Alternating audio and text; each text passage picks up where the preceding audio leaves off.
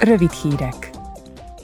A parlament és a tanács holnap várhatóan lezárja az elemek és akkumulátorok tervezésének, gyártásának és ártalmatlanításának uniós szintű szabályozásáról szóló tárgyalásokat.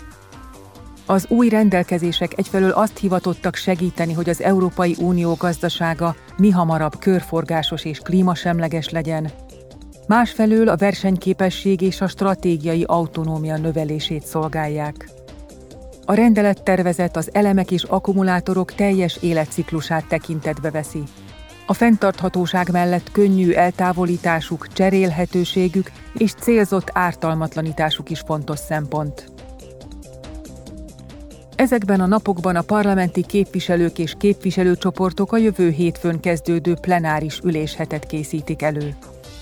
Strasbourgban várhatóan szó lesz majd a demokráciát a külső beavatkozásokkal szemben védő stratégiákról és az ENSZ huszonhetedik éghajlatváltozási konferenciájának következtetéseiről, az Ez Európa vitasorozat keretében pedig Szlovénia miniszterelnöke Robert Golob fogja értékelni az unió jelenlegi helyzetét és jövőbeli kilátásait. A Nőjogi és Esélyegyenlőségi Bizottság tagjai ma parlamentközi bizottsági ülést tartanak a nemek közötti egyenlőség intézményi vetületeiről.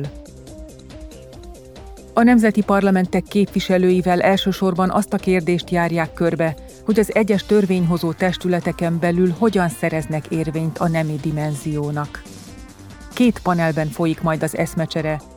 Az elsőben a zaklatás elleni protokollokról, azok végrehajtásáról és szankcióiról, a másodikban pedig a nemek közötti egyenlőségre vonatkozó konkrét cselekvési tervekről lesz szó.